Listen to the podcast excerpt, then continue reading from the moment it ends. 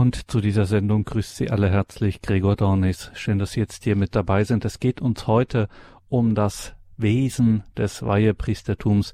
Wir hören dazu Passionistenpater Dr. Anton Lesser. Ja, dass das Weihepriestertum, könnte man so formulieren, in eine Art Identitätskrise geraten ist in den letzten Jahrzehnten, das ist wohl unleugbar, wenn man sich mal verirrt in eines der großen altehrwürdigen Priesterseminare was weiß ich, Fulda oder Trier oder auch Graz, dann steht man vor diesen prächtigen Gebäuden und denkt sich, wow, diese Häuser waren einmal richtig voll. Diese Zeiten sind lange vorbei, die Ursachen dafür sind komplex und da kann man lange drüber diskutieren. Eins jedenfalls scheint doch irgendwie festzustehen, dass das Wesen des Weihepriestertums, was das eigentlich theologisch heißt, dass das auf weite Strecken hin unbekannt ist heutzutage, das ist wohl unleugbar und hat wahrscheinlich oder vielleicht auch damit zu tun, dass eben immer weniger Menschen den Weg, den Ruf in das Priesteramt hören und dann auch tatsächlich diesen Weg gehen. Was ist denn das Wesen des Weihepriestertums, dieses Sakraments. Was passiert da? Was macht das mit demjenigen, der das Sakrament empfängt? Was bedeutet das? Das fragen wir heute jemanden, der sich damit wirklich gut auskennt, der darüber mal intensiv geistlich und theologisch gearbeitet hat. Passionistenpater Dr. Anton Lesser.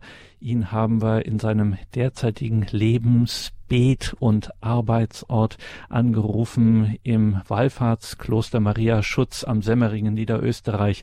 Grüße Gott, Pater Anton. Grüße Gott, Herr Dorn. Es macht mir große Freude, mit Ihnen diese Sendung zu machen, dass wir uns zumindest am Telefon wieder mal hören.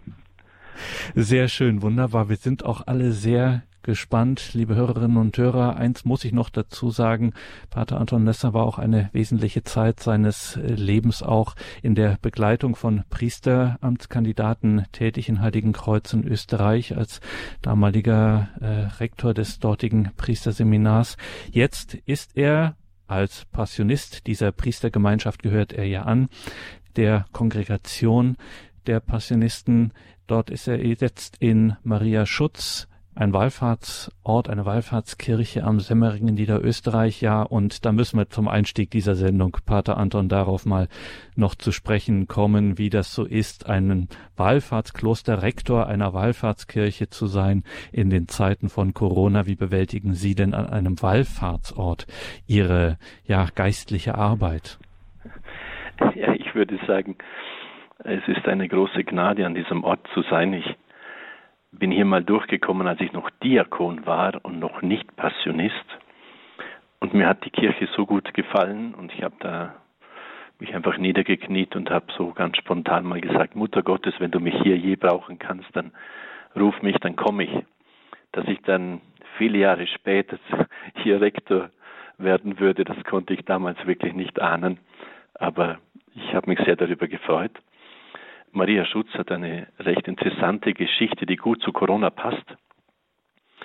Äh, hier gab es eine Heilquelle und es gab schon lange bevor äh, die erste Kapelle gebaut worden ist, äh, Pfähle im Boden, an denen viele Motivtafeln angebracht waren. Es gab ein, ein Muttergottesbildnis, einen Bildstock und ein Steinkreuz und hier haben viele Menschen Trost erfahren. Und als die Pest hier wütete, haben die Schottwiener ihre Kranken hier an den Berg gebracht, weil da gab es Wasser und sie waren so draußen aus dem Ort und es gab viele Spontanheilungen von der Pest, die da bezeugt sind. Und so haben sie ein Gelübde abgelegt, sie würden der Mutter Gottes hier eine Kapelle bauen, wenn die Pest wieder weichen würde. Und die Pest ist gewichen, man hat dann zunächst eine kleine Kapelle gebaut, aber die war dann schon sehr schnell viel zu klein und es hat sich ein Graf war Julius von Walseck dann erbarmt und hat hier mitten in den Wald, in einen Hang hinein, einen Nordhang, eine schöne Kirche gebaut, die so erhalten ist, wie er sie noch gebaut hat. Währenddessen starb seine Frau im Kindbett und er selber ist noch Priester geworden, hat einen kleinen, eine Kanonie dazu gebaut und hat selber hier noch als Priesterdienst getan, mit fünf weiteren, die er finanziert hat. Und äh, so ist Maria Schutz eigentlich in Pestzeiten und als Antwort auf die Hilfe Mariens während der Pestzeit äh, entstanden.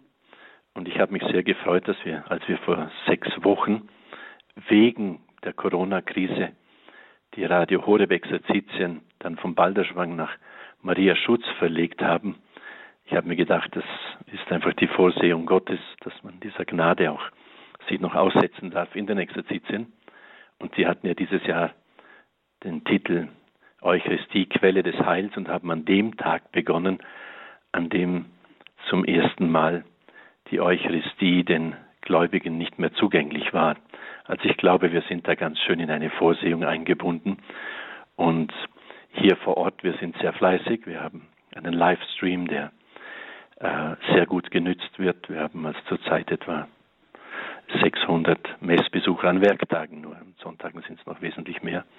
Und äh, jetzt versorgen wir die Leute über einen Livestream. So viele Werktagsmessbesucher haben wir im Normalfall nicht. Jetzt nehme ich aber nicht mehr mehr Zeit in Anspruch, um darüber zu sprechen, denn wir haben ein anderes Thema. Das Thema Wesen des Weihepriestertums. Bleiben wir nochmal bei Ihnen persönlich, Pater Anton. Ähm, Ihre Berufungsgeschichte können wir jetzt hier nicht erzählen, aber so viel kann man guten Gewissens sagen, es ging sehr lebhaft zu.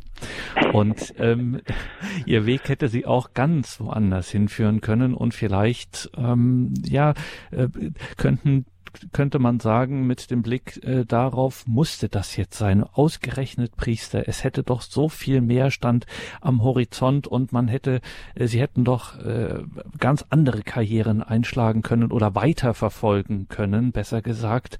Das haben sie nicht gemacht. Sie haben diesen Weg gewählt. Warum? Warum ausgerechnet Priester? Das habe ich den lieben Gott auch gefragt. Nee. äh, Gut, äh, es gibt letztlich nur einen Grund, warum man Priester wird, weil man zur Überzeugung gelangt ist, dass äh, Gott einen ruft, dass einem diese Berufung nahelegt. Und äh, die berührt einen in einer Qualität, so war es zumindest bei mir, dass ich dann als Unternehmensberater, der ich früher ja war, ich hatte Wirtschaft studiert und für eine Unternehmensberatergruppe gearbeitet, äh, da lernt man in Alternativen zu denken. Und mir war dann vollkommen klar, mich hat etwas berührt von einer Qualität. Wenn ich dem nicht nachgehe, werde ich nicht wirklich glücklich, weil das andere, das vorher schon seine Bedeutung hatte und auch schön war, hat irgendwie die Farbe verloren, weil mich etwas geküsst hat, würde ich mal sagen, das Ewigkeitswert hatte. Und das konnte ich dann auch in der geistlichen Begleitung klar als eine Berufung identifizieren. Und das ist doch etwas sehr Schönes, nachdem die Entscheidung gefallen war, die sehr, schon sehr umkämpft war, äh, war das wie ein Zug auf Schienen. Ich wusste zwar nicht, wo er mich hinführt, aber es gab nie meinen Zweifel an meiner Berufung. Ich könnte natürlich als Wirtschaft auch nochmal anders argumentieren. Als Petrus Jesus fragt, ja, was haben wir denn davon, dass wir dir nachgefolgt sind? Wir haben ja Familie und Haus und Hof verlassen dann gibt er ihm zur Antwort, ihr werdet das Hundertfache erhalten und das ewige Leben. Das ist natürlich für einen Ökonomen ein, ein sehr attraktives Geschäft. Nicht keiner meiner Chefs hat mir das Hundertfache meiner Arbeitsleistung bezahlt und, und schon gar nicht das ewige Leben. Also ist doch ein, ein, ein etwas sehr Vernünftiges, das zu tun sagt Passionistenpater Dr. Anton Lesser, den wir in dieser heutigen Sendung zu Gast haben. Und es geht um das Wesen des Sakramentalen, des sogenannten Weihepriestertums. Wir hören jetzt dazu ein paar grundlegende Gedanken von Pater Anton Lesser. Und so viel sei jetzt schon verraten, liebe Hörerinnen und Hörer, Sie können dann hier anrufen in dieser Sendung. Dies ist eine Live-Sendung und wir freuen uns, wenn wir nachher hier miteinander ins Gespräch kommen. Jetzt erst einmal Pater Dr. Anton Lesser, das Wesen des Weihepriestertums. Ja, liebe Zuhörerinnen und Zuhörer, ich möchte heute ganz grundsätzlich äh, dieses Thema aufsetzen, und zwar aus der Zeit kommend, die wir jetzt äh, leben, die Osterzeit. Um das Priestertum richtig äh, zu verstehen, müssen wir begreifen, dass äh, wir als Christen in eine völlig neue Existenz hineingerufen sind. Es ist ein neues Leben. Es ist ein Leben in der Teilhabe der Glückseligkeit des dreifaltigen Gottes. Und wir müssen uns auch Gedanken nochmal machen, was die Taufe eigentlich bedeutet. Das Alte ist vergangen, Neues ist geworden.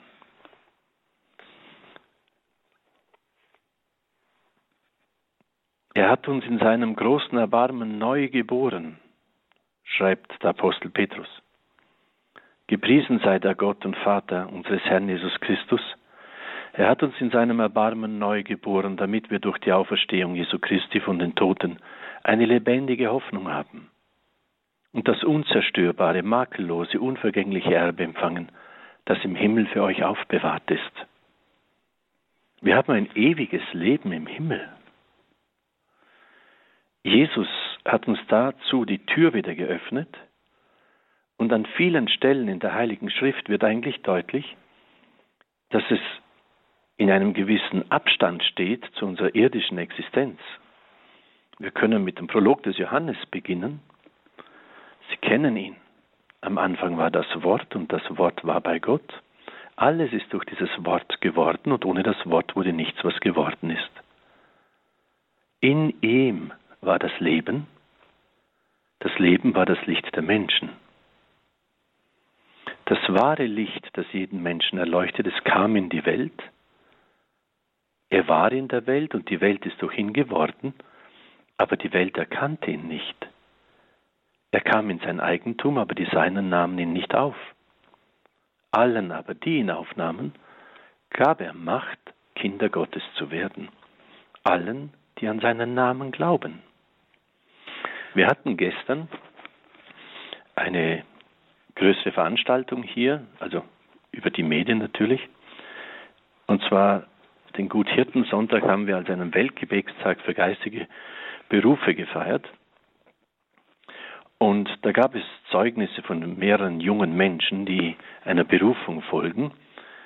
Und unter anderem war die Schwester Carla, die uns erzählt hat, dass sie ursprünglich nicht an Gott geglaubt hat, überhaupt nicht. Und durch einen Besuch in den USA, in der sie in einer Gastfamilie untergebracht war, die recht gläubig war, wurde sie damit konfrontiert. Und sie hat sich dann einfach die Frage gestellt, gibt es ihn oder sind die verrückt oder bin ich verrückt? Sie ist dieser Frage nachgegangen, konnte sie aber nicht wirklich beantworten und hat dann in einem weiteren Erlebnis, sie wurde mitgenommen zu einem Gebetskreis und da wurde die Eucharistie angebetet, da hat sie ein tiefes Erlebnis gehabt und hat gewusst, es gibt ihn. Und dann ist noch mal, hat es noch einmal zwei Jahre gedauert, in der sich sie immer tiefer verstanden hat, wenn es ihn wirklich gibt, dann kann ich nicht irgendwie an ihn glauben, sondern ändert sich alles. Der Sinn meines Lebens, das Ziel meines Lebens, die Wertigkeit, denn die, die ändern sich.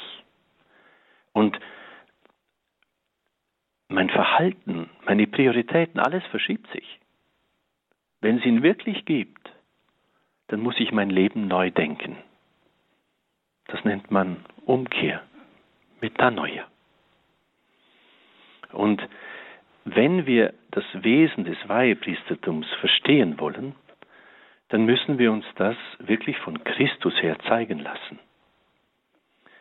Die Krise im Weihepriestertum ist nicht zuletzt darin begründet, dass wir bis zum heutigen Tag überwiegend funktional auf das Priestertum schauen. Also welche Funktionen erfüllt er?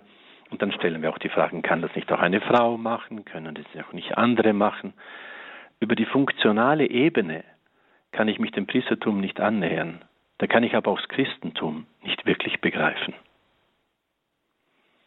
Denn es hat etwas zu tun mit dieser neuen, in Gott geoffenbarten Wirklichkeit. Wir sind eine Neuschöpfung in Jesus Christus. Unsere Heimat ist der Himmel. Jesus sagt, strebt nach dem, was droben ist. Im Hebräerbrief lesen wir, ihr seid hinzugetreten zu Millionen von Engeln, zu den Seelen der schon vollendeten Gerechten und zu Gott, dem allmächtigen Vater. Eure Heimat ist der Himmel. Und erlauben Sie mir hier eine kleine Nebenbemerkung. Dieses Zeugnis fehlt mir über weite Bereiche, auch wenn ich all die Zuschriften von den Ordinariaten lese in dieser Corona-Krise. Ich formuliere es mal ein bisschen salopp. Ob ich ein paar Jahre länger lebe oder weniger lang lebe, ist eigentlich unerheblich. Ich sage das ohne jede Zynik. Meine Heimat ist der Himmel. Und worauf wir als Hirten und Priester in erster Linie zu schauen haben, ist, dass die Menschen sich dessen bewusst sind, dass sie alles haben, um das ewige Leben zu realisieren und dass wir alle Heilsgüter ihnen zur Verfügung halten. Aber wir Christen können recht gelassen auch in dieser Situation leben. Der Herr hat die Haare auf unserem Kopf alle gezählt und kann Spatzfeld vom Dach, ohne dass er es weiß. Wenn er mich hier noch brauchen kann, dann bleibe ich hier und ansonsten gehe ich gerne in den Himmel. Das ist sehr schön. Ich glaube, da merkt man schon, dass dieses neue Leben uns Christen viel zu wenig, äh, wie soll ich sagen, bewusst ist, dass, wir, dass, wir, dass es nicht unser Leben so bestimmt, dass es mich auch relativieren würde, meine Ängste relativieren würde, die sich in dieser Zeit breit machen wollen.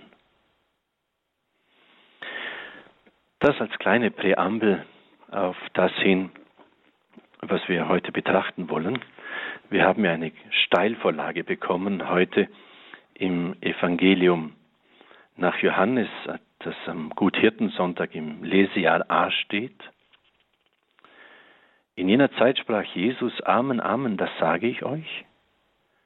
Wer in den Schafstall nicht durch die Tür hineingeht, sondern es anderswo einsteigt, der ist ein Dieb und ein Räuber.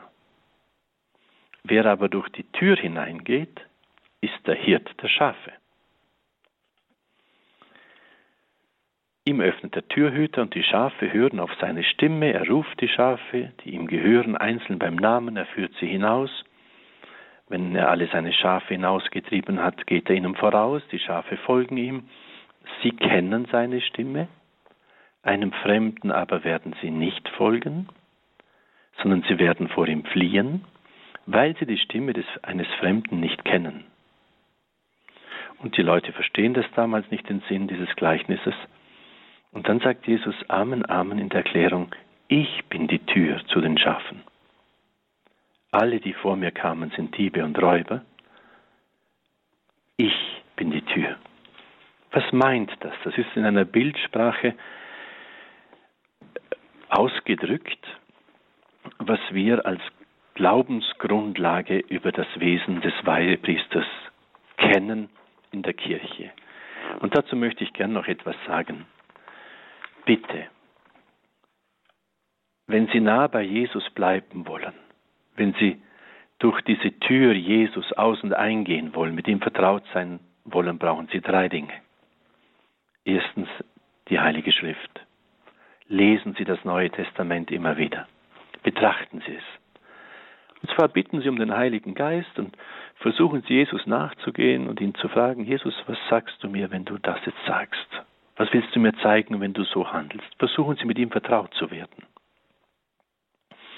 Das zweite, Katechismus. Es ist das gesammelte Glaubenswissen von 2000 Jahren, die Erfahrung des Menschen mit Gott von 2000 Jahren ist höchst wertvoll und ein wirklicher Schatz. Und das dritte sind die Heiligen. Da leuchtet oft das ewige Licht auf und man kann verstehen, wie sich das im im Menschsein artikuliert und wie es dieses bestimmt. Wenn Sie diese drei Dinge haben als Referenzpunkte, dann gehören Sie zu jenem Stall, würde ich sagen, und zu jener Herde, die sofort erkennt, ob ein wahrer Hirt zu ihnen spricht oder einer, der nur auf Kosten der Herde leben will. Wir werden das Bild später noch einmal aufgreifen. Jetzt aber zunächst, wie stellt denn das Zweite Vatikanum das Weihepriestertum grundlegend dar. Zunächst einmal als eine Teilhabe an der Sendung und Salbung Jesu Christi selbst. Jesus weiß sich ja vom Vater gesandt und gesalbt. Er vollzieht seine Sendung zur Erlösung der Welt in völliger Einheit mit dem Vater. Ich könnte auch sagen, in einem völligen Gehorsam zum Vater. Er sagt, er tut nur, was er den Vater tun sieht. Der Vater und ich sind eins. Philippus, wie kannst du mir sagen, zeig mir den Vater? Wer mich sieht, sieht den Vater. Also er sieht, seine Sendung ist die eine Sendung des Vaters, der ihn gesendet und gesalbt hat. Und in diese seine eigene Sendung ruft er jetzt Apostel.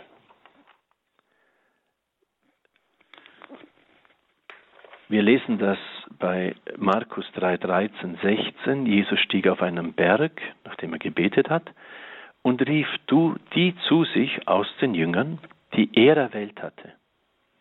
Und sie kamen zu ihm, und er setzte sie ein, die er bei sich haben und die er dann aussenden wollte, damit sie predigten und in seiner Vollmacht Dämonen austrieben. Die zwölf, die er einsetzte, waren, da geht's dahin. Also zunächst einmal muss man sagen, es gibt von Anfang an, und zwar durch die Initiative Jesu Christi selbst, einen herausgehobenen Kreis, einen Kreis, den er aus den Jüngern, die mit ihm unterwegs sind, auswählt. Er selbst wählt aus diesem Kreis zwölf aus, die er bei sich haben will und die er über drei Jahre in einen spezifischen Auftrag und eine eigene Sendung einführt. Und dieses Apostelamt zeigt sich schon am, von Beginn an als ein herausgehobenes Amt. Die Initiative dazu geht eindeutig von Jesus aus. Er rief sie zu sich, und zwar jene, die er erwählt hat. Er ist es, der die Apostel auswählt, bestimmt und einsetzt. In weiterer Folge wird Jesus ihnen dann noch während seines öffentlichen Wirkens, wir sehen das bei Matthäus 16, 18 und dann im vollen Ausmaß nach seinem Tod, Matthäus 28, 16 und Johannes 20, 21, ganz besondere Vollmachten gegenüber der zukünftigen Gemeinde und für, die Evangelisierung der Völker übertragen. Man muss vielleicht noch ein Wort zu diesem Einsetzen, das hier verwendet wird, sagen. Im griechischen Epoie-Sinn. Dieses Einsetzen ist nicht ein Beauftragen. Also so quasi, ich suche mir jemanden aus und dem gebe ich einen Auftrag. Sondern es hat etwas Kreatives, dieser Begriff. Es wird im Alten Testament an, verschiedenen, an verschiedenen Stellen eingesetzt, wo es immer um ein Schaffen Gottes geht.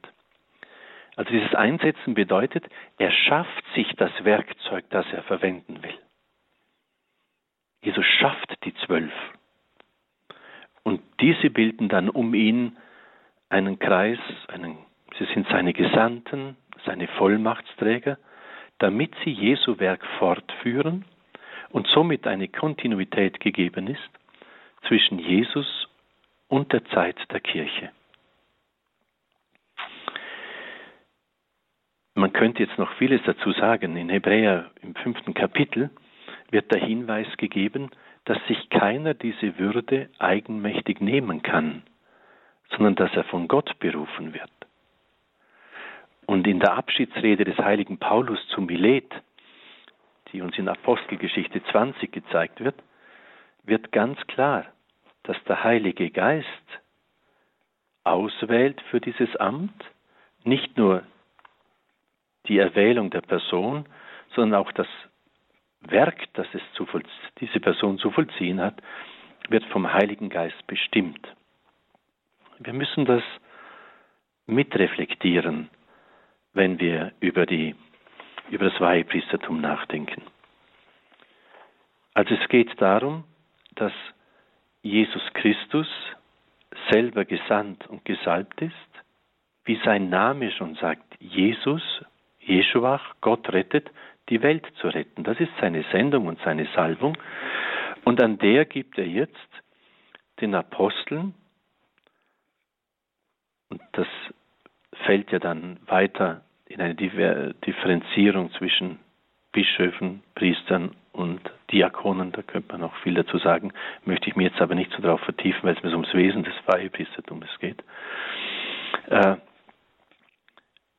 also Jesus lässt sie teilhaben an seiner eigenen Salbung, Salbung und Sendung.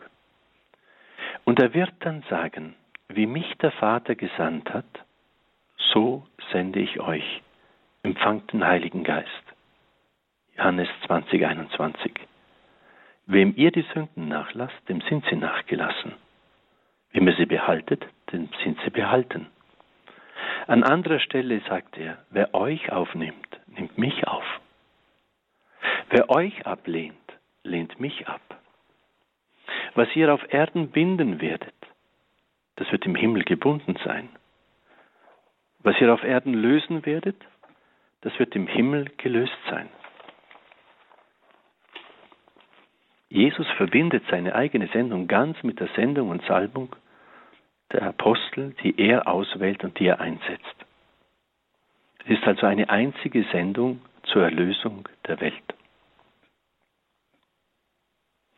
Wir machen eine kurze Musikpause.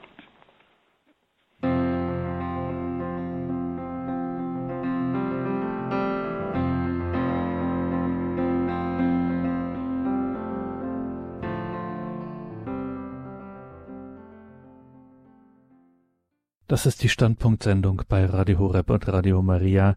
Das sakramentale Priestertum, das Wesen des Weihepriestertums, das beschäftigt uns in dieser Sendung und wir sind dazu verbunden mit Passionistenpater Dr. Anton Lesser, Rektor der Wallfahrtskirche Maria Schutz am Semmering und hören ihn nun weiter mit seinen Gedanken zum Wesen des Weihepriestertums.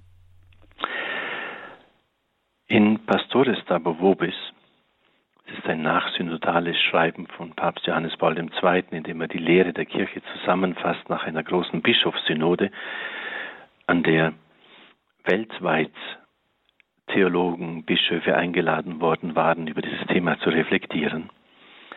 Da schreibt er, der Priester ist Kraft seiner sakramentalen Weihe, vom Vater gesandt, durch Jesus Christus, und zwar als Haupt und Hirt seines Volkes. Ihm ist er in besonderer Weise nachgestaltet, um in der Kraft des Heiligen Geistes im Dienst der Kirche und zum Heil der Welt zu leben und zu wirken. Wir sind ja alle Getaufte und als Getaufte haben wir Anteil am Königtum, am Priestertum und am Prophetentum Jesu Christi. Aber aus den Gläubigen wird in einem eigenen Sakrament dem Priester eine besondere Gleichgestaltung zu eigen, nämlich jener als Hirt und Haupt. Also Jesus will in ihm gegenwärtig sein, das wäre die Gnade der Weihe, als Hirt und Haupt für das Volk. Ich möchte das anhand von einer Schriftstelle Ihnen gerne erläutern, aus dem ersten Petrusbrief.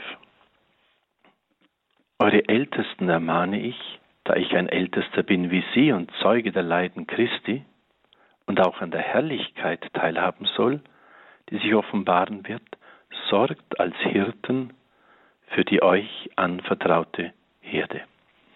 Wenn man auf den Petrusbrief insgesamt schaut, dann wird dort die Aufgabe der Priester bezeichnet, als für die Herde Gottes zu sorgen. Da gibt es wieder einen griechischen Begriff, Episkopein, wachsam, wohlwollend, umsichtig hüten. Die Herde, die sie hüten sollen, erscheint als die Herde Gottes. Sie gehört nicht dem Priester, sie gehört Gott dem Vater. Er hat, sich, er hat sie erworben durch die Wunden und das Blut seines Sohnes. Es heißt dort durch die Verdienste der Wunden Jesu können die verirrten Schafe, die sich in die Welt, in den Tod, in die Last, in die Sünden hinein verloren haben, zurückgeführt werden zum eigentlichen Hirten und Bischof der Seelen, der Christus ist. Ich kann Ihnen dazu ein Beispiel nennen. Ich durfte mal eine Pfarrei übernehmen. Und da waren manche Dinge etwas aus dem Ruder gelaufen. Und als ich dort ankam, sagte mir eine Mitarbeiterin in der Pfarrei, ich bin seit 20 Jahren hier. Das ist meine Pfarrei. Und ich habe dann gesagt, Sie täuschen sich sehr. Diese Pfarrei gehört Gott dem allmächtigen Vater. Er hat sie sich erworben durch das Blut und die Hingabe seines Sohnes am Kreuz. Die gehört weder Ihnen noch mir. Sie gehört Gott. Wir tun hier nur einen Dienst. Aber zwischen uns beiden gibt es einen Unterschied. Von mir fordert der Herr Rechenschaft für jede Seele, nicht von Ihnen. Der Priester wird auf eine neue Weise eins mit Christus als Haupt und Hirt der Gemeinde oder der Herde. Er kann Seelen gewinnen und zurückführen zum eigentlichen Hirten, der Christus ist, durch die erlösende Kraft seines Blutes und seines Kreuzestodes. Das dürften Priester auch öfters mal reflektieren. Das mächtigste Mittel, das mir anvertraut ist, um Menschen zu Christus zu führen, mit ihm vertraut zu machen, sie auf den Himmel hin zu verweisen und das Gottesreich in ihren Seelen aufzubauen, ist das Erlösungsopfer Jesu Christi. Also gleichgestaltet mit Christus dem Hirten.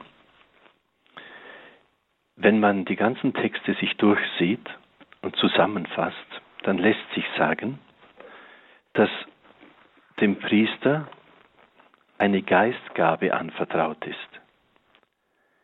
Als Frucht des Leidens, Sterbens und Auferstehens Jesu wird den Aposteln bzw. den eingesetzten Hirten die Gabe des Evangeliums vom Heil anvertraut. Wir können das beim ersten Timotheusbrief an verschiedenen Stellen lesen, auch beim zweiten.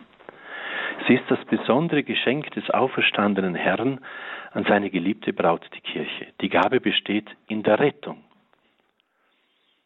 Dann in der Offenbarung, also als Licht, Offenbarung der Wahrheit und des ewigen Lebens. Und in einer besonderen Kraft dieses Heil zu verkünden und an die Glaubenden zu vermitteln. Ich breche es ein bisschen runter.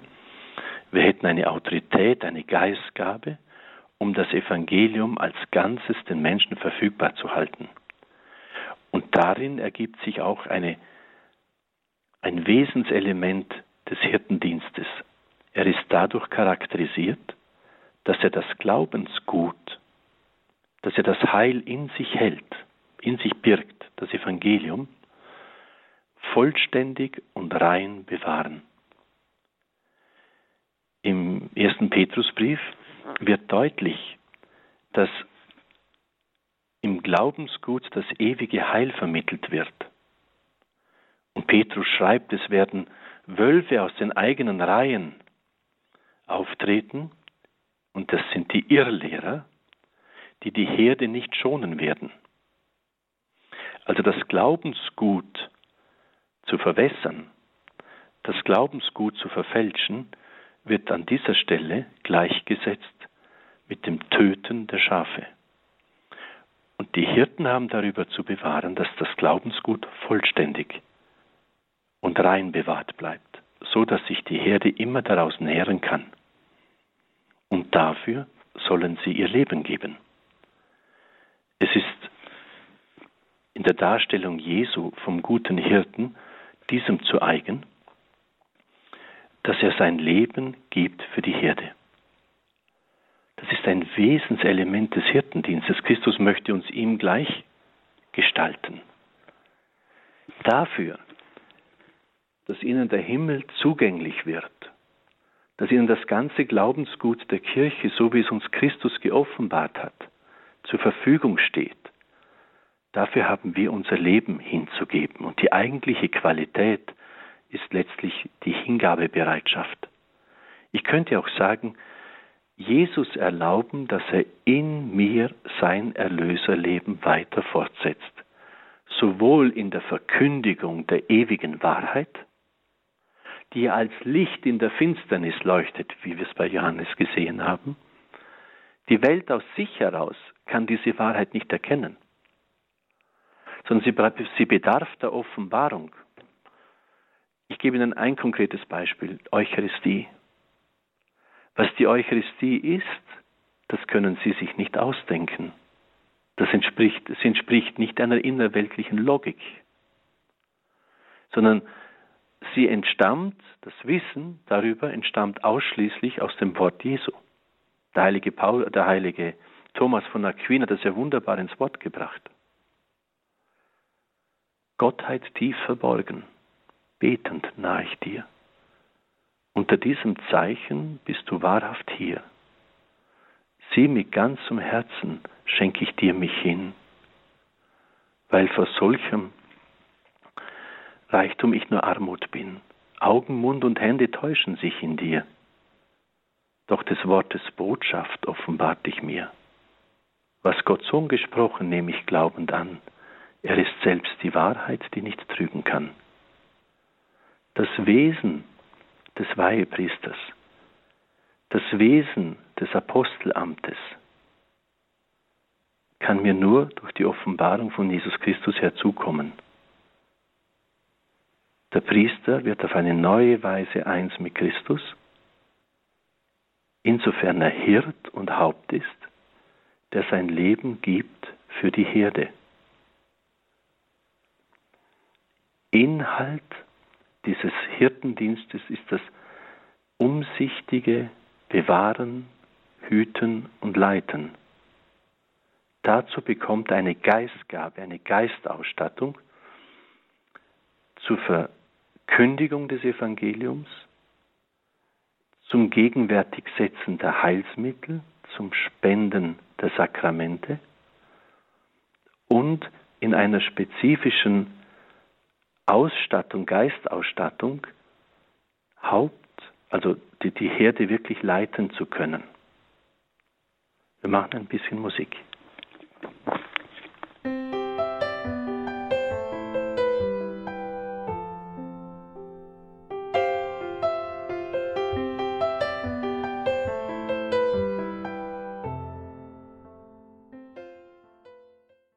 Im Standpunkt bei Radio Horeb und Radio Maria betrachten wir heute das Wesen des Weihepriestertums, des sakramentalen Priestertums. Genauer tut das für uns Passionistenpater Dr. Anton Lesser. Wir sind also bisher dem Weg gefolgt, dass Jesus selbst auf einen Berg stieg, zwölf ausgewählt hat, die er aussenden wollte und die er mit besonderen Vollmachten ausstattet. So wie er vom Vater gesendet ist, so sendet er seine Apostel. Er verbindet seine eigene Sendung ganz mit der Sendung der Apostel.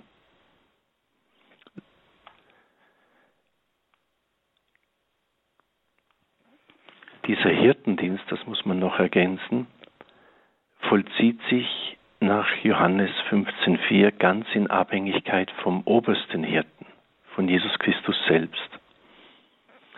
Erinnern Sie sich an das heutige Evangelium. Jesus ist die Tür. Wer nicht durch diese Tür hindurchgeht, ist der Dieb und der Räuber.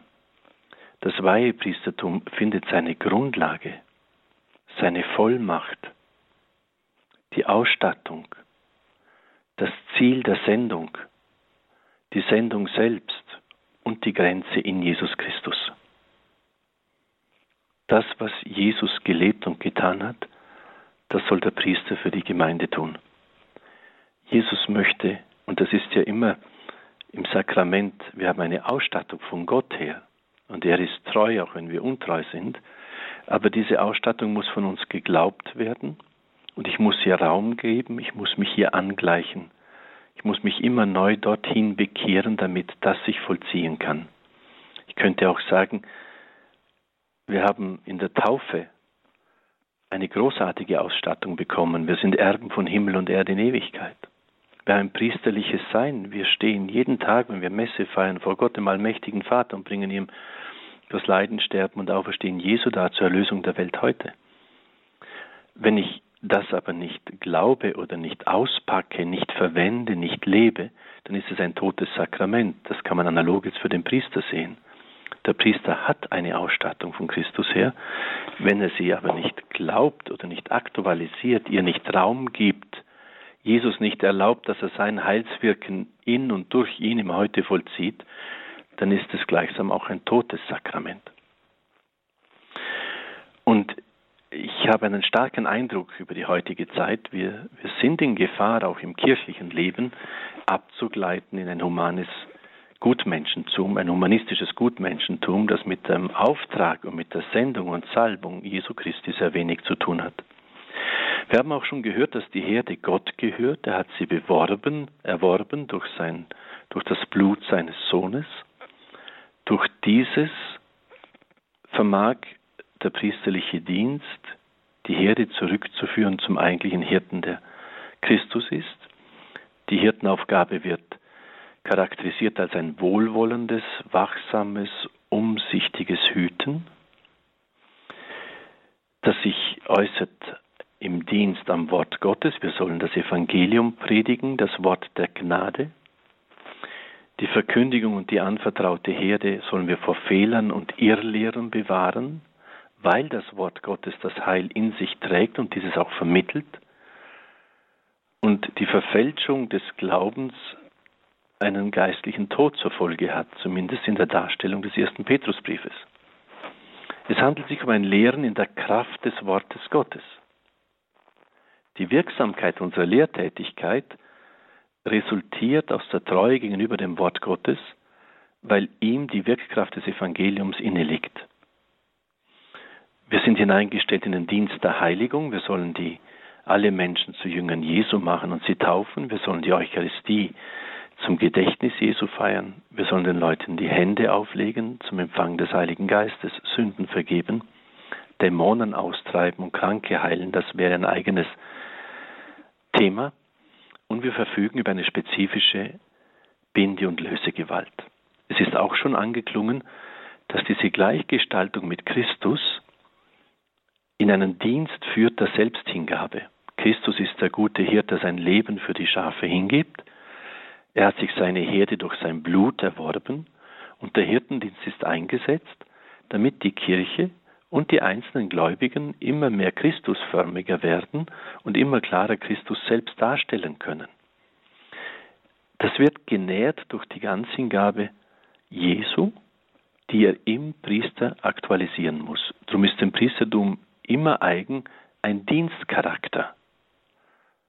Petrus schreibt, seid nicht Beherrscher eurer Gemeinden, sondern Vorbilder. Und hier muss man dann auch den Zölibat verorten. Ich soll meine Lebenskraft, meine Zeit, meine Fantasie äh, ganz verwenden für den Aufbau des Gottesreiches, für die Sendung Jesu. Das hat etwas mit Ganzhingabe zu tun. Und diese Ganzhingabe hat eine eigene Qualität. Ich finde das immer sehr lustig, wenn die Leute den Zölibat abschaffen wollen. Der ist für sie da, damit ich ganz mich verbrauche für den Aufbau des Gottesreiches in den Seelen und mich da ganz verwenden lasse. Und damit Jesus erlaube in Zeit und Raum seine Hingabe zur Erlösung der Menschen zu aktualisieren. Das ist eine eigene Qualität. Erlauben Sie mir noch ein paar Worte zur Geistgabe, zur Gnadengabe des Heiligen Geistes, der speziell für den Hirtendienst gegeben ist. Man kann hier sagen, dass als Frucht des Leidens, Sterbens und Auferstehens Jesu wird den Aposteln, den Hirten, das Evangelium als Ganzes anvertraut. Die besondere Geistausstattung durch die Weihe besteht in einer spezifischen Kraft zur Verkündigung, für das Vermitteln des Heils in den Sakramenten, für ein Leiten in Besonnenheit und für das Bewahren der Gemeinde im wirkmächtigen Glauben. Im Timotheusbrief zeigt sich, dass diese Gabe des Heiligen Geistes in der Abhängigkeit steht von der Auflegung der Hände. Sie beinhaltet sowohl das Glaubensgut selbst als auch die Kraft, die Liebe und die Besonnenheit, dieses zu verkünden. Es wird deutlich an anderen Stellen, insbesondere in der Apostelgeschichte, dass die Auserwählung und Einführung in dieses Amt durch den Heiligen Geist geschieht aufgrund prophetischer Worte. Der pastorale Dienst muss unter der Gnade des Heiligen Geistes vollzogen werden und wird erst dadurch eigentlich pastoraler Dienst. Und Paulus schreibt nun an den Timotheus, vernachlässige die Gnade nicht, die in dir ist und die dir verliehen wurde als dir die Ältesten aufgrund prophetischer Worte gemeinsam die Hände auflegten. Diese Gnadengabe ist also etwas Bleibendes, die nicht vernachlässigt werden darf. Man könnte jetzt noch vieles dazu sagen, aber ich glaube, wir haben insgesamt nur bis 21 Uhr Zeit. Jetzt würde ich hier einen Nein, Punkt wir haben setzen. noch etwas, wir haben noch etwas länger Zeit, Vater Anton. Wir haben noch genau bis zur Komplet die Zeit. Das wäre Okay, dann und die ist wann? noch, die fängt um 21.40 Uhr an und bis dahin können wir hier noch Oh, im Gespräch sein. Ja, großartig. Mhm. Dann Ja. tun wir noch ein bisschen weiter her. Diese Gabe, die wir im Heiligen Geist erhalten, die steht in einer gewissen Abhängigkeit. Und zwar, sie wird jenen geschenkt, die die apostolische Mission weiterführen. Das können wir im ersten Petrusbrief, im ersten Kapitel lesen. Also die Kraft des Heiligen Geistes vermittelt sich jenen, die die apostolische Mission weiterführen. Eine Kirche, die nicht mehr missioniert, wird verkümmern. Denn erst im Missionieren erfährt sie das Wirken und die Kraft des Heiligen Geistes. Eine zweite Bedingung ist gegeben, damit das Wirken des Geistes im Hirten sich vollzieht. Er wird diejenigen erfüllen, die glauben und Gott gehorchen. Jesus selbst, das haben wir ja gesehen, vollzieht seine Sendung ganz in Einheit mit dem Vater. Seine Speise ist es, den Willen des Vaters zu tun. Wir müssen in diesem Glaubensgehorsam gegenüber Christus stehen. So gut psychologische und soziologische Elemente auch in der Priesterausbildung sind, aber das Eigentliche ist das, was Jesus uns aufgetragen hat. Wir müssen nah beim Wort Gottes sein. Wir müssen nah bei seiner Sendung bleiben und das tun, was er in der Welt verkörpert hat. Und das steht im Widerspruch auch zur Welt und im Konflikt mit der Welt. Es ist unabdingbar, dass jemand, der das Evangelium verkündet, vollständig verkündet, Leiderfahrungen macht und auch im geistigen Kampf stehen wird. Der Herr sagt uns ja, ihr könnt nicht zwei Herren dienen, Gott und dem Mammon. Ihr werdet den einen lieben und den anderen hassen oder den einen hassen und den anderen lieben. Da kommen wir wieder zu dem zurück. Glauben heißt, sich auf ein ganz neues Leben, auf ein neues Leben einzulassen und sein Leben ganz neu zu denken. Deshalb beginnt ja auch das Evangelium, das erste Wort Jesu im Markus-Evangelium ist kehrt um, denkt um, Metanoiete. Denkt um, denkt von dem her, was ich euch als Licht anbiete. Also Glaubensgehorsam und Mission. Der Geist ist der Beistand für die Verkündigung des Wortes der Gnade, des Evangeliums bis an die Grenzen der Erde. Es ist ein Beistand dafür, den Tod und die Auferstehung Jesu als Quell des Heils zu verkünden und ein Beistand, die Gemeinde zu leiten.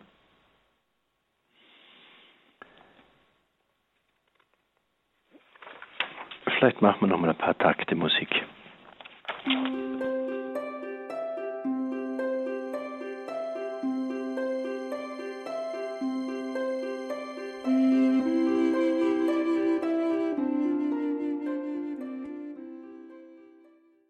Willkommen zurück in dieser Standpunktsendung, sagt Gregor Dornis. Wir sind heute verbunden mit Pater Dr. Anton Lesser, Passionistenpater Dr. Anton Lesser. Er ist Wallfahrtsrektor in Niederösterreich im Wallfahrtsort Maria Schutz am Semmering und sein Thema heute ist in dieser Sendung das Wesen des Sakramentalen des Weihepriestertums. Pater Anton Lesser. Wir müssen vielleicht abschließend noch zwei Aspekte ein wenig in den Blick nehmen. Die Sendung Jesu Christi selbst ist eine universale Sendung.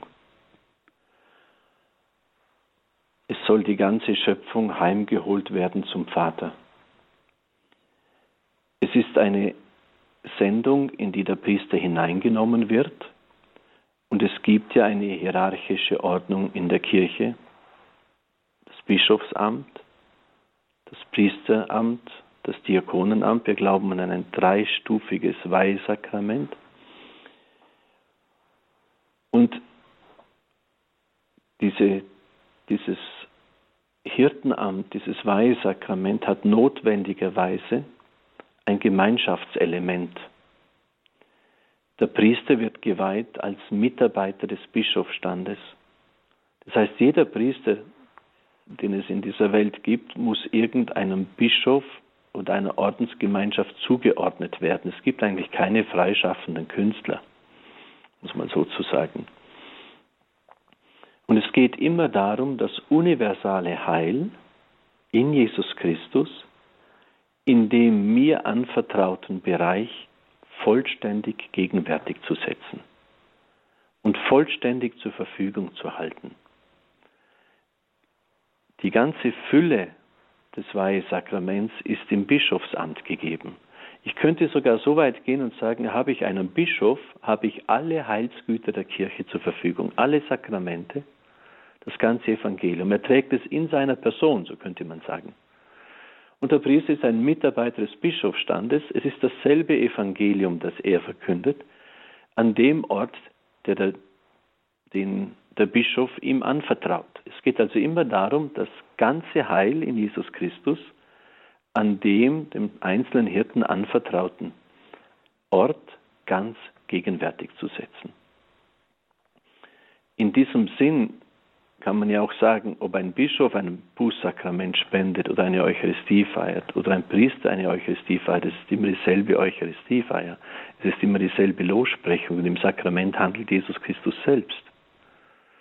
Aber in der Ordnung der Kirche muss die Einheit und die Ganzheit der Sendung dadurch gewährt werden, oder gewährleistet werden, dass der Priester in einem Gehorsamsverhältnis gegenüber dem Bischof steht und der Bischof seine Vollmacht nur in Einheit mit allen anderen Bischöfen unter dem Vorsitz des Papstes vollziehen kann, damit die Einheit und die Ganzheit der Sendung in der Welt gewährleistet ist.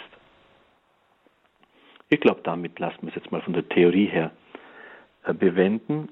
Ich denke, in den Höreranrufen wird sich manches dann leichter herunterbrechen lassen in die Praxis und in die Lebenswirklichkeit derer, die da anrufen. Ich danke Ihnen für die Aufmerksamkeit. Danke, Pater Andron. Ja, liebe Hörerinnen und Hörer, Sie haben es gehört. Jetzt sind Sie an der Reihe. Sie können sich jetzt hier einbringen. Wir freuen uns, wenn wir jetzt miteinander ins Gespräch kommen, das ein oder andere klären können. Das ist immer eine schöne Gelegenheit hier, dann, wenn wir uns mit den Gedanken und Fragen dann auch gegenseitig hier ähm, die Dinge erschließen. 089 517 008 008 ist unsere Telefonnummer 089 517 008 008. Sie können jetzt hier mit Pater Anton Lesser ins Gespräch kommen. Unser heutiges Thema ist das Wesen des Weihepriestertums 089 517 008 008. Vielleicht möchten Sie an der einen oder anderen Stelle noch einmal nachhaken. Vielleicht waren Sie auch mit einer bestimmten, ja, mit einer bestimmten Thema, mit einem Motiv so gar nicht einverstanden. Auch dafür soll hier natürlich Gelegenheit sein.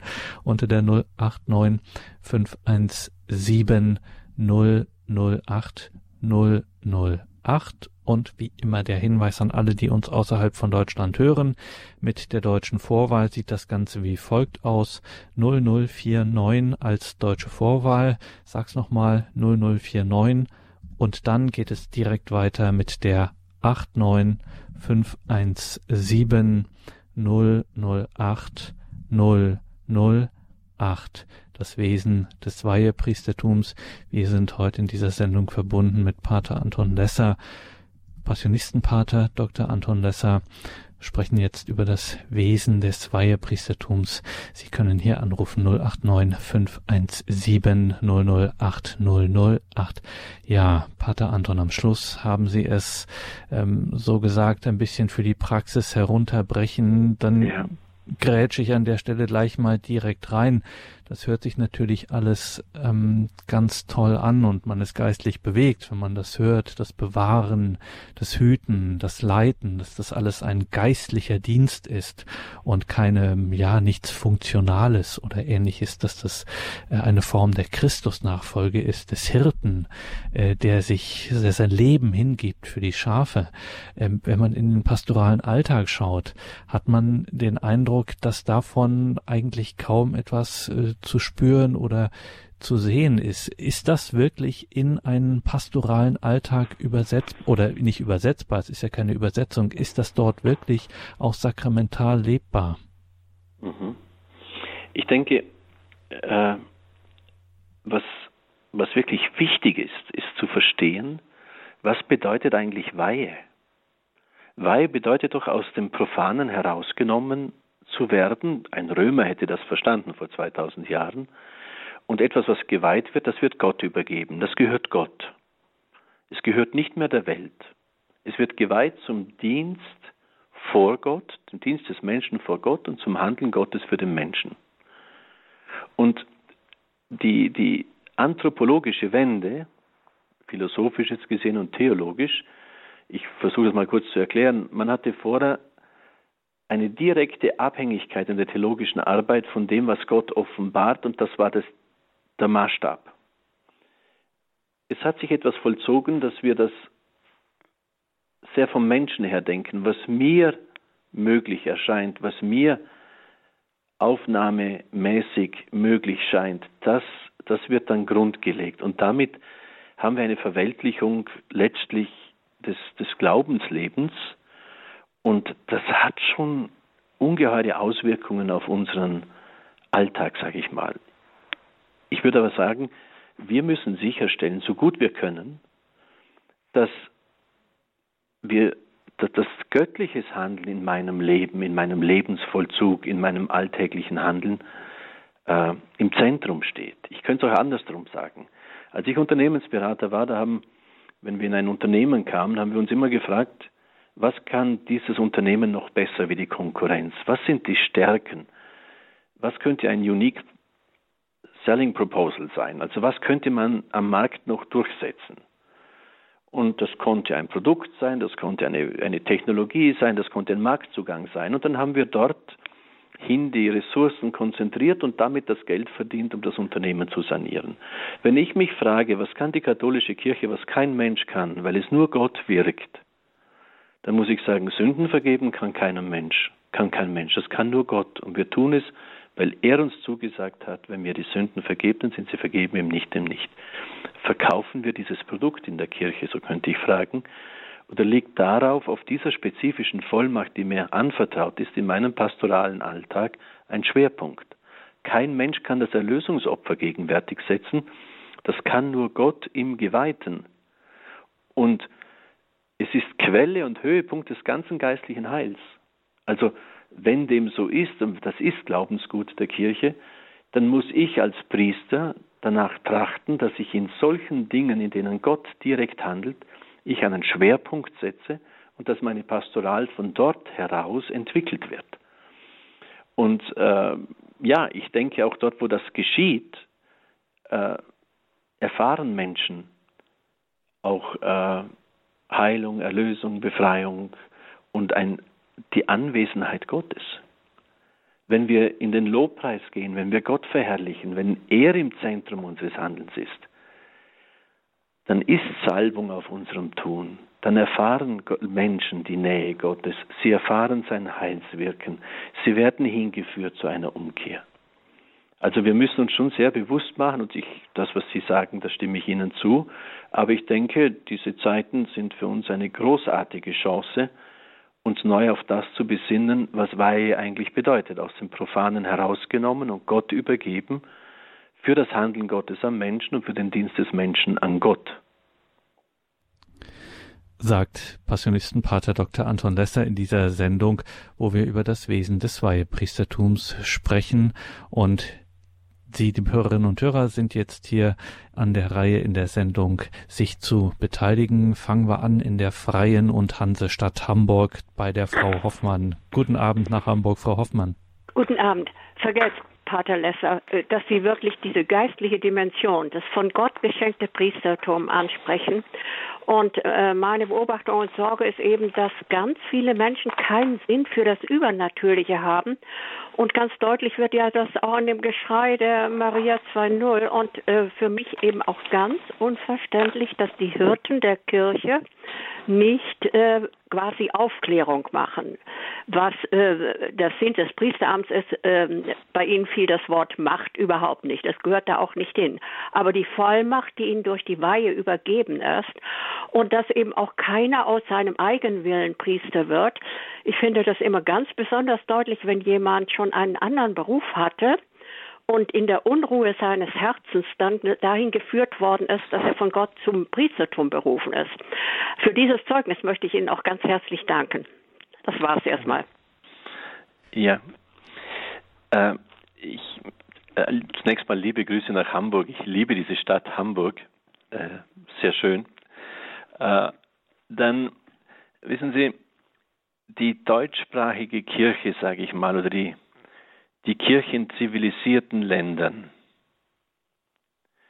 hat äh, ein großes Handicap. Wir sind überorganisiert. Wir haben hier bei uns ein Kirchensteuersystem, das uns sehr stark an die Verwaltung weltlicher Güter bindet. Ich selber bin Rektor eines Klosters hier. Ich muss viele Weltgeschäfte verrichten. Und in unserer komplexen Gesellschaft sind diese auch noch einmal viel größer geworden in ihrem Umfang. Wenn ich heute eine Kirche renovieren will, dann brauche ich 20 Gutachten, viele Genehmigungsverfahren, viele Finanzierungsfragen sind davon tangiert. Das heißt, ich bin in, in, in meinem Handeln so oft in die Gesetzmäßigkeit der Welt und in Weltgeschäfte hineingebunden und sie okkupiert mich. Es bedarf wirklich eines Aufwandes und einer persönlichen Entscheidung, dass wir von der Offenbarung Gottes her bestimmt werden. Dass, dass mir im Bewusstsein bleibt, Jesus Christus ist dasselbe gestern, heute und in Ewigkeit, wie es im Hebräerbrief steht. Meine Heimat ist der Himmel. Strebt nach dem, was oben ist, wo Christus zur Rechten Gottes sitzt. Richtet euren Sinn auf das Himmlische, schreibt Paulus. Nicht auf das Irdische, denn euer Leben ist mit Christus verborgen in Gott. Und dann solche Sachen wie, wer an mich glaubt, wird die Werke vollbringen, die ich vollbracht habe. Und noch größer, ich gehe zum Vater, trete für euch ein. Das muss uns immer eine solche Herausforderung bleiben und mir die Frage ins Herz schreiben, diene ich wirklich Christus? Oder werde ich immer mehr bestimmt von Weltgeschäften und der Weltdynamik und Weltweisheit? Worauf stütze ich mich, wenn ich meinen pastoralen Dienst versehe? Auf das Wirken des Heiligen Geistes? Glaube ich, dass mein Segen etwas bewirkt? Dass die Sakramente das bewirken, was sie bezeichnen? Glaube ich? Es wird uns auch gegeben nach unserem Glauben. Und da, glaube ich, tut sich äh, eine afrikanische Gemeinde, die wenig hat und die einfach große Freude am Herrn hat und singt und das Wort Gottes betrachtet und ernst nimmt, die können viel leichter am Wort Gottes bleiben, als wir, die wir in so viele Weltgeschäfte äh, verwickelt sind, dass es sehr leicht geschieht, dass wir Gott verwalten oder die Werke Gottes mehr verwalten, als uns ihm aussetzen und ihn den König sein lassen und den Herrscher und den Herrn.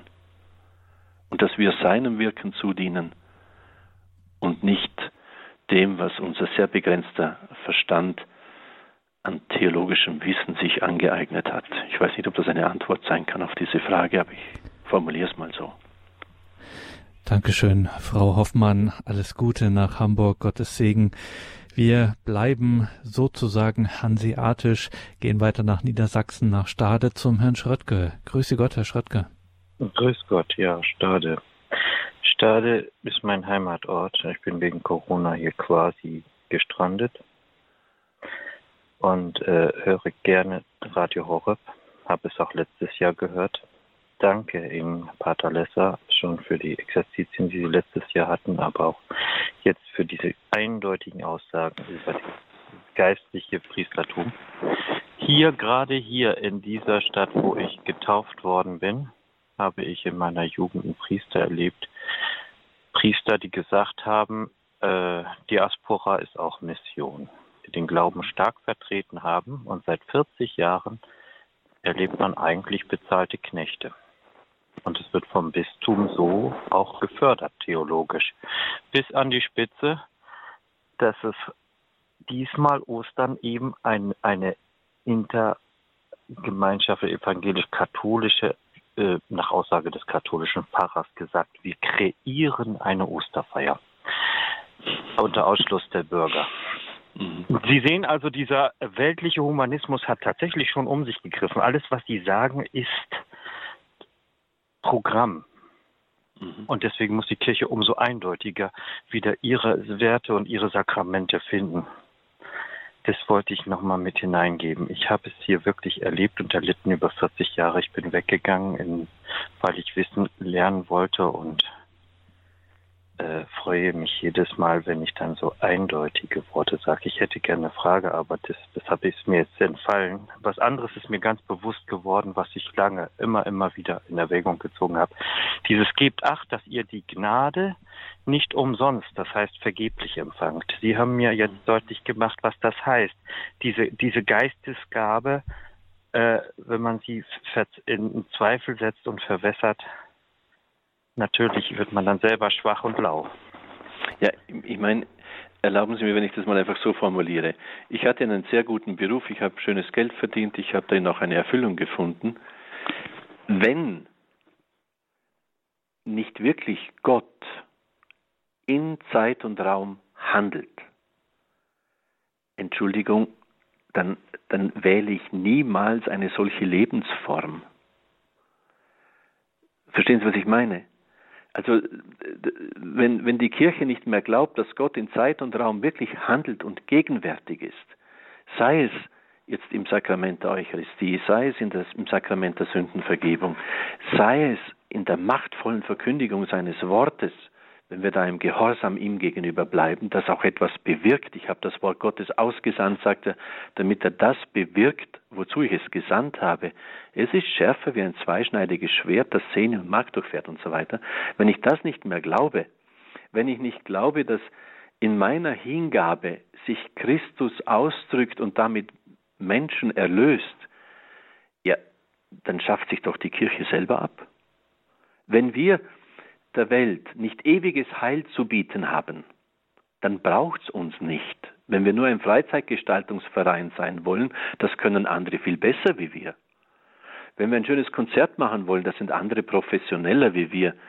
Äh, wenn ich mir da gewisse Gruppen anschaue oder wie heißt die Dame, die Helene Fischer, die eine gigantische Show aufzieht, ja, da werden die Sinne mehr angesprochen wie in einer, äh, vielleicht in einer Eucharistiefeier, nicht? Also, wir sind kein Bespaßungsverein, wir sind kein Freizeitgestaltungsverein, sondern wir glauben, dass wir von Christus gerufen sind, von ihm befähigt werden und dass er ewiges Heil vermittelt, ewiges Leben. Wenn uns das abhanden kommt, dann haben wir in dieser Welt letztlich keinen Auftrag, sondern sind wir einfach konkurrenzierend mit innerweltlichen Freuden, für die ein Leben zu geben sich wirklich nicht rentiert. Dankeschön, Herr Schröttke. Wir gehen von Niedersachsen, von der Unterelbe weiter nach Mittelfranken, nach Abenberg bei Nürnberg. Dort hat uns die Frau Baudisch angerufen, wenn ich das hier richtig sehe. Grüße Gott. Ja, ist richtig. Grüße Gott, Herr Donis. Grüß Gott, Vater Baudisch. Anton. Freut mich sehr, dass ich Sie auf diesem Weg mal wieder kurz sprechen kann. Gerne, wie geht's Ihnen? Ja, sehr gut. Ich bin jetzt Pfarrhausfrau in Abenberg seit fast Schön. drei Jahren sehr glücklich. Ähm, ja, ich habe eine Frage. Ich äh, lebe ja seit circa zwölf Jahren die geistige Priestermutterschaft Und auch in diesem Zusammenhang, äh, ja, macht mir das im Moment schon etwas Sorge. Die Anweisungen, die vom Ordinariat kamen, ähm, ja, sicherlich nicht nur bei uns in Eichstätt, sondern auch in anderen Diözesen, äh, bezüglich der Spendung der Heiligen Kommunion ab morgen. Ja. Ich weiß, dass viele Priester im Moment mit sich am Ringen sind, in welcher Form äh, sie die Heilige Kommunion spenden sollen. Die Anweisung bei uns lautet eindeutig, der Priester soll Schutzhandschuhe tragen bei der Spendung der Heiligen Kommunion. Und das bei Jesus, der ja der Heiland der Welt ist und ja, der sicherlich jeden Virus bekämpfen kann. Das ist meine Überzeugung, wenn wir das im Glauben so empfangen, ja, ihn. Ähm, mich hätte einfach Ihre Meinung dazu interessiert. Sicherlich äh, ist auch der Punkt Gehorsam gegenüber dem Bischof ein ganz wesentlicher, wie Sie gerade eben auch schon sagten. Sehe ich auch so. Aber Sie verstehen diesen Kampf. Ja, ich denke, es hören ja. auch viele Priester zu und denen wäre vielleicht eine klare Aussage Ihrerseits an dieser Stelle auch eine große Hilfe. Vergelt's Gott. Gut, wir müssen natürlich nochmal das Forum äh, vor Augen haben, vor dem ich jetzt spreche, nicht? Also ich bin heute gefragt worden äh, von jemandem, der immer die Mundkommunion empfangen hat und dem das auch wichtig war, diese Form der Kommunion, in dieser Form die Kommunion zu empfangen. Äh, wie er denn umgehen soll, ob er lieber jetzt die, die Handkommunion machen solle oder aber äh, äh, einfach nur geistig kommunizieren. Ich habe dazu zwei Dinge gesagt. Erstens, in der Ordnung der Kirche, sie hat eine gesetzgebende Vollmacht. Wenn die Kirche uns das so und so anbietet, dann gibt es mal, dann also vor der Corona-Krise sind beide Kommunionarten möglich. So. Die, über die Würde, wie ich die Kommunion empfange, entscheidet mal ganz grundlegend derjenige, der sie empfängt. Also wen empfange ich, wie empfange ich dich, Jesus? Äh, wie nähere ich mich dir? Ich, das, ist, das ist mal das Grundlegende, würde ich meinen. Und äh, wenn jetzt jemand aus Gewissensentscheidung sagt, nein, das bringe ich nicht übers Herz, ich kommuniziere lieber geistig, dann soll er es tun. Über das Gewissen des Einzelnen habe ich nicht zu herrschen sei es als Zeichen für eine würdige Kommunion oder weil der Herr ihn so geführt hat. Aber grundsätzlich würde ich meinen, wenn, äh, wenn ich die Möglichkeit habe, den Herrn als Leib zu empfangen, dann würde ich ihn auch in Empfang nehmen, ihm eine würdige Wohnung in meinem Herzen bereiten, ihm die, ganzen, die ganze Not auch darbringen, ihn vielleicht auch in der Stellvertretung um Verzeihung bitten für all das, was ihm in der Eucharistie auch angetan worden ist. Ich glaube, wissen Sie, man kann es auch nochmal in einen größeren Kontext stellen. Der Herr hat die Haare auf unserem Kopf alle gezählt, kein Spatzfeld vom Dach, ohne dass er es weiß. Und wenn der Herr jetzt solche Situationen zulässt, dann müssen wir uns doch fragen, Herr, warum lässt du das so zu? Was ist deine Absicht damit? Und mir fällt dann als Passionist ein, zu sagen, ich möchte auch Buße und Sühne tun für die Art und Weise, wie wir salopp mit dem Allerheiligsten umgegangen sind über Jahrzehnte. Und dann täte ich erstmal vor den Herrn hin und sage, Jesus, es tut mir einfach leid und ich bitte dich in der Stellvertretung um Verzeihung. Ich bitte dich aber auch, dass du neu deinen Geist ausgießt über Hirten und Gläubige, damit wir in Zukunft mit dem Allerheiligsten wirklich umgehen, wie es ihm gebührt, dass wir auch in Bedacht ziehen, was der heilige Paulus uns sagt. Jeder, der zum Mahl hinzutritt, möge sich gut prüfen, denn wer unwürdig hinzutritt, ist sich das Gericht und das wünscht mir keinem Menschen. Also, ich will mich von dieser Seite her nähern. Wenn ich aber im Stand der Gnade bin und die Möglichkeit habe, den Herrn zu empfangen, wenn es dann nur in dieser Weise gespendet wird, dann werde ich es in dieser Weise empfangen. Das wäre mein Rat. Es sei denn, mein Gewissen äh, lässt mich so klar erkennen, dass ich hier ein Zeugnis zu geben habe und dass ich diese Form nicht empfangen möchte, dass ich es vorziehe, dann auch geistig zu kommunizieren. Auf diese Gewissensebene, äh, soll ich sagen, da habe ich nicht hinein zu regieren. Und jetzt Alles andere würde ich in der persönlichen Begleitung einer Person äh, gerne äh, belassen, weil wenn ich jemanden kenne, dann kann ich ihm auch einen Rat geben. Aber hier am Radio allgemein für alle eine Aussage zu treffen, das scheint mir nicht sehr seriös zu sein. Sagt Pater Dr. Anton Lesser, Passionistenpater.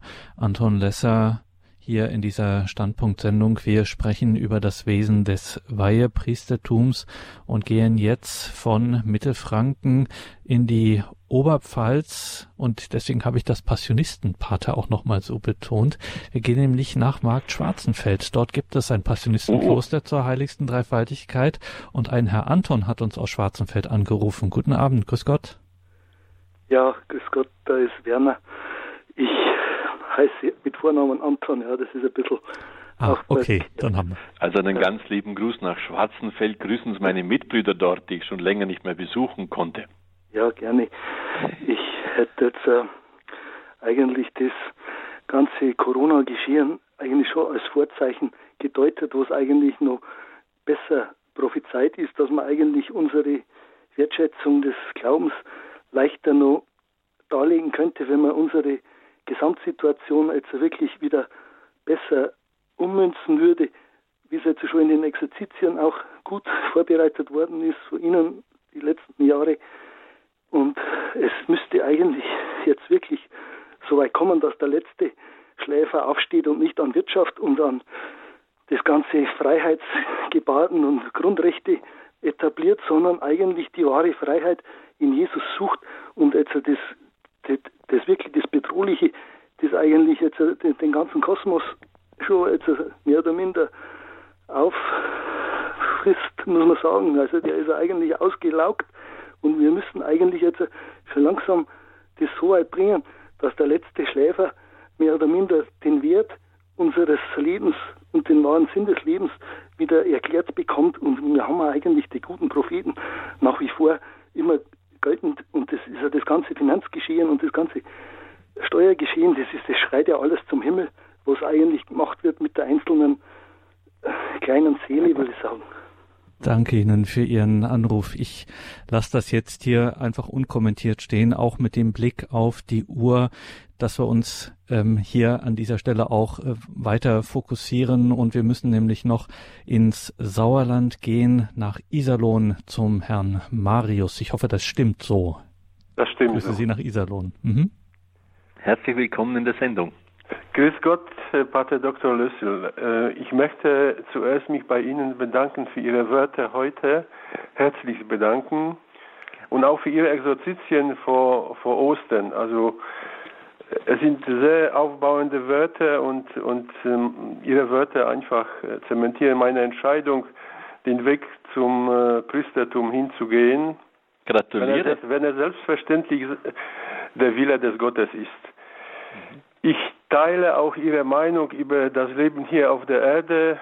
Ähm, wenn der liebe Gott nämlich sagt, äh, morgen, Marius, gehst du zu mir, dann gehe ich ohne weiteres und da habe ich überhaupt keine Angst vor. Und da wäre ich sogar froh darüber. Ich habe auch überhaupt keine Angst jetzt und Bedenken in dieser Zeit. Meine Frage an Sie wäre, ich bin ja auch schon etwas älter, fast 60 Jahre alt und äh, ich würde aber gern diesen Weg gehen und ob Sie, ob Sie äh, mir sagen könnten, ob man noch in diesem Alter äh, diesen Weg gehen kann. Mhm. Grundsätzlich ja. Es gibt ein sehr schönes Beispiel in Heiligen Kreuz. Ein, ein Ingenieur hat, ist mit 68 geweiht worden und hat noch äh, glaube 25 Jahre sehr wertvollen Dienst dort getan, war wirklich ein Beispiel für die Gemeinschaft und auch als Priester. Es gibt auch ein Büchlein über ihn, den äh, aber fällt vielleicht noch der Name ein, kann ich vielleicht noch benennen. Aber man muss natürlich gut hinschauen. Also Sie werden sicher nicht, also nein, kann ich so nicht formulieren. Äh, wenn Sie müssen sich zunächst einmal fragen, wohin ruft Sie Gott? Dann wird sicher auch jemand anderer mit draufschauen müssen. Also wird es eher ein Ordenspriestertum, wird soll es ein, ein Weltpriestertum werden. Man muss natürlich auch äh, vor Augen haben, dass wenn sie Priester werden wollen, dass sie eine theologische Bildung dafür brauchen, also nochmal die Studienbank drücken müssen. Äh, und dann, ich formuliere es mal so, in ihrem Alter, und ich war ja auch schon 38, als ich dann Priester geworden bin, äh, bringt man natürlich einiges an Lebensprägung mit. Und da muss man schon auch ehrlich drauf blicken, ist das kompatibel mit dem, was dem Weihepriestertum zugeordnet ist und als Grundlage dienen soll? Das ist das eine. Und falls es noch nicht vorliegt, habe ich, gibt es eine realistische Aussicht, dass sich die Verhaltensweisen, die Lebensgestaltungselemente, äh, die ich mir angeeignet habe, auch dementsprechend noch äh, verändern kann. Das ist in ihrem Alter nicht mehr ganz so leicht. Da muss man realistisch drauf schauen. Nicht? Ich kenne ihren Lebensstil nicht und wie sie bisher gelebt haben, aber grundsätzlich ist es möglich. Keine Frage. Aber dann müsste, man, müsste Sie fast mal einladen, vorbeizukommen. Das müssen wir genauer anschauen, wenn ich darüber ein Urteil abgeben sollte. Alles Gute für Sie. Danke für Ihren Anruf. Wir müssen jetzt vom Sauerland auch noch zu guter Letzt ins hessische Ried gehen zur Frau Möller nach Bürstadt. Grüße Sie, Frau Möller. Jetzt sind Sie auf Sendung. Ja, grüß Gott. Müller. Grüß Gott. Ähm, ich danke, dass ich noch drankomme. Ich habe erst später zugeschaltet ähm, und ich rufe an, weil ich eine Not habe und ähm, dann äh, mit dem Weihbissertum äh, fragen wollte, was man denn da tun könnte. Meine Schwiegermutter, die ist 83 und äh, die war gestürzt und äh, Oberschenkelhalsbruch. Und jetzt ähm, war sie im Krankenhaus, dann in der Reha und jetzt geht sie aber schlecht. Also die hat immer Fieber, äh, irgendwie eine Entzündung, die kriegen das nicht richtig in, in den Griff. Und jetzt würde ich, also ich bin halt katholisch und ich denke, die Krankensalbung wäre ja so wichtig mhm. und es tut mich so ähm, bewegen. Ich, ich frage mich, wie ich ihr halt helfen kann, weil sie ist evangelisch. Was, was könnte man da jetzt äh, aufgrund des Weihepriestertums, was könnten Sie jetzt tun oder was könnte ich jetzt für Sie? Ich würde sogar die, die Krankensalbung zukommen lassen, weil ich denke, mhm. da ist so viel Gnade drin. Also mhm. sie hat auch schon viel gelitten. Ja. Lange lassen Jahre. Und Pater Anton, lassen ja. wir Pater Anton darauf antworten. Was, ja. wie geht man da jetzt am besten vor? Also ich sage mal so, schnappen Sie sich einen, einen katholischen Priester und bringen Sie ihn zu Ihrer Mutter. Und der soll mal ausloten, was da möglich ist. Ich meine, ich habe in Todesgefahr alle Freiheiten alle Sakramente zu spenden. Äh, ich weiß nicht, ob Ihre Mutter noch ansprechbar ist, ob man mit ihr auch über diese Dinge sprechen kann oder, oder nicht mehr.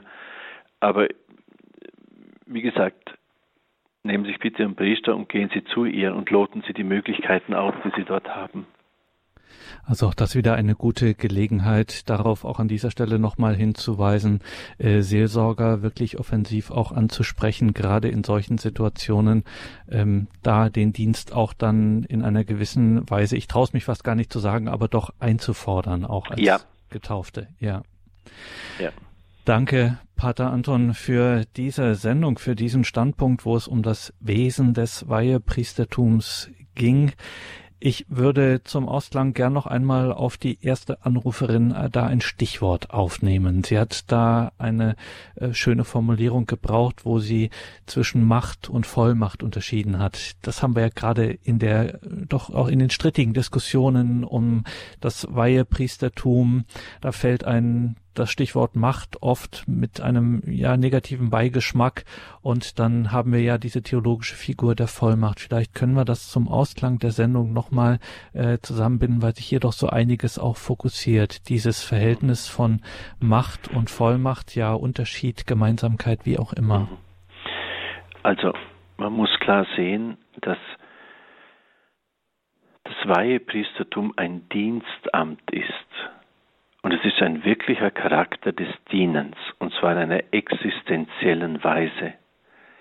Es geht um Hingabe, Verfügbarkeit, äh, ein sich geh und verbrauchen lassen. Das ist dem Weihepriestertum zu eigen. Die Vollmacht ist eine geistliche Vollmacht. Also ich darf wissen, dass ich auf mit Christus gleichgestaltet bin als Haupt und Hirte.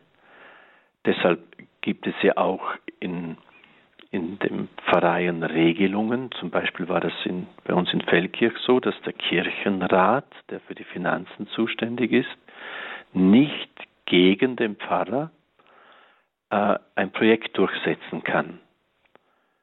Der Pfarrer aber auch nicht gegen den einstimmigen Beschluss oder gegen einen Beschluss des Kirchenrates nicht. Aber da wird dem Priester schon etwas zugeordnet, dass er eine Hirtenkompetenz hat. Und ich würde sagen, wenn ich diese geistliche Vollmacht ernst nehme, dann würde ich nie gegen den Hirten marschieren, der eine Verantwortung hat für eine Pfarrei oder für äh, eine andere Wirklichkeit. Äh, der Priester soll zuhören, er soll sich Rat geben lassen, er soll nicht dominieren, er soll nicht herrschen, er soll integrieren die Charismen, die in seiner Gemeinde da sind, aber er hat eine, eine Autorität, die ihm, ich sage mal, eine Führungsqualität als Gnadenausstattung zuordnet. Das ist mit der geistlichen Vollmacht gedacht. Ich habe eine geistliche Vollmacht über die Sakramente, nicht? Ich kann die Eucharistie feiern, ich kann das Erlösungsopfer Jesu gegenwärtig setzen, das ist eine geistliche Vollmacht, die mir aber nicht äh, etwas Despotisches ermöglichen soll. Ich bin nicht Herrscher über die Sakramente, ich bin ihr Spender und ihr Verwalter.